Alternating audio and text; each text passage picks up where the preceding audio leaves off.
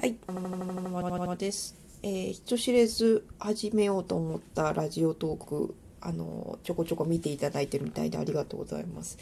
えっ、ー、とですね、夜にその日あったなんかすっきりしなかったこと、うん、知らなかったショックとかなんかそういうことをわーっと喋って、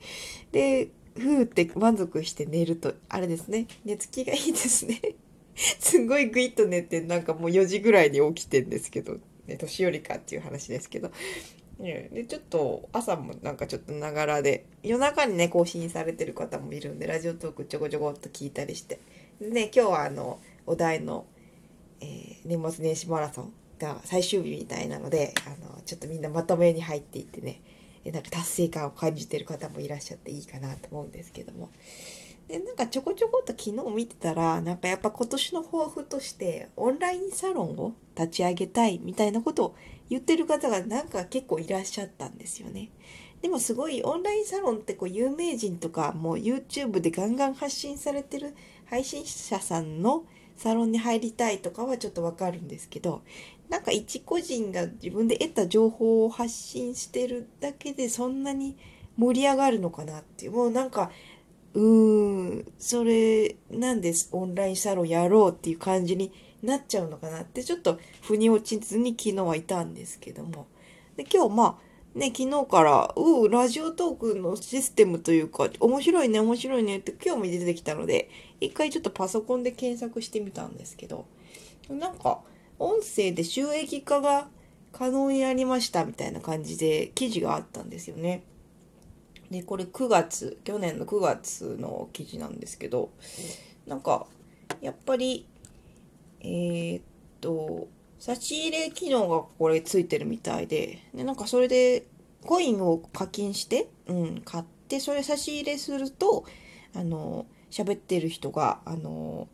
なんかポイントを入手できてでそのポイントはなんか現金とか LINEPay、Amazon ギフトとかに交換できるらしいんですよ。でもこの換金のレートが結構低いみたいで、でもそれはなんかみんながね、アップしたやつにどんどんあのポイントついたらちょっと上さんも大変なのでそうなのかなと思うんですけど。で、ラジオトークパートナープログラムっていう限定のプログラムがあって、で、あの、2020年4月まで期間限定でちょっと試験的にやってるらしいんですけど、やっぱりこうトークで人を楽しませる配信者さんをこう集めていきたいと考えていてでそのためのプログラムなんですけどまああの要はあの選ばれた人はそのポイントの換金レートを上げて上げる、うん、上げてくれるよっていうそのすごいいい率で換金してくれてなんか収益化としてラジオトークでもうん、おしゃべりをこうやっていけるよみたいな、うん、なんかおしゃべりやっていきたい人にはすごく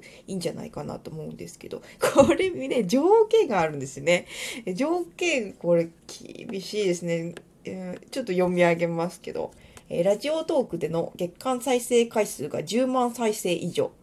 YouTube のチャンネル登録者数が1万人以上、オンラインサロンの会員数が20人以上。ね、これはちょっと3つ目にも出てくるんですけど、これ。オンラインサロンを何やってなきゃいけないみたいですね。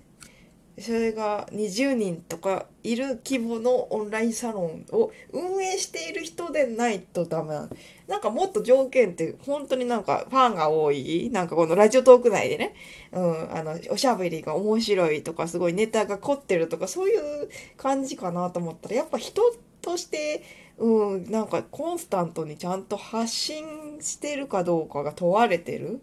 うん。で、この連携してるポッドキャストの方も条件に入ってて、で、ポッドキャストのランキングで50位以内に入ったことがある。ね、これどんなもん難しいのかちょっともう全然想像つかないですけど。で、ある SNS のフォロワー数やブログ購読者数が5000人以上。うん、別にこれインスタでもツイッターでもフェイスブックでもいいのかなと思うんですけどちょっと5,000人はなんかもう読者というか抱えている人じゃないとダメみたいですね。でやっぱそれただ数だけではやっぱダメなので最後6番。その他配信について特筆すべきポイントがあるっていう。でこの審査の上限に合った人は、えー、お申し込みフォームから申し込んでで審査通過した場合返事がいきますよっていうことがねここに書いてあるんですけど。そうか。なんか、ね、ツイッターってこう発信力ついてくるとまずセミナーをやってセミナーからこうオンラインサロンに誘導してみたいなもう定番のねもうテンプレですけどもなんでみんなそんなオンラインサロンやるのかなと思ってたんですけどやっぱりこう何かこう収益化とかする時の条件としてなんかある程度の地位がある人、うん、安定して力がある人っていうもうなんか条件としてなんか何人以上とかそういうのが設けられてるのかもしれないですね。でこれ多分ラジオトークだけがこんな変な条件を出してるとは考えにくいので全然知らないけどなんか他のサービスとかでもやっぱ同じような条件が出ていてでそれでみんなうんやっぱ何か活動していくのをやりやすくするために、まあ、YouTube でも頑張ってでオンラインサロンも頑張るうんそういう世の中になってるんですね。すごいな。うん、なんか知らなかったですね。まあ、あの、これ、やっぱ目的を持ってね、あの、最終的にはこう、講演会を開きたいですとか言っておしゃべりしてる方もいるんで、うんまあ、そういう目標に向かってね、あの、やっていただくのも、すごくね、あの、夢があっていいのかなと思うんですけど、まあ、まあ、このラジオは、あの特にないです。全くないですね。うん。そうですね。すごいな。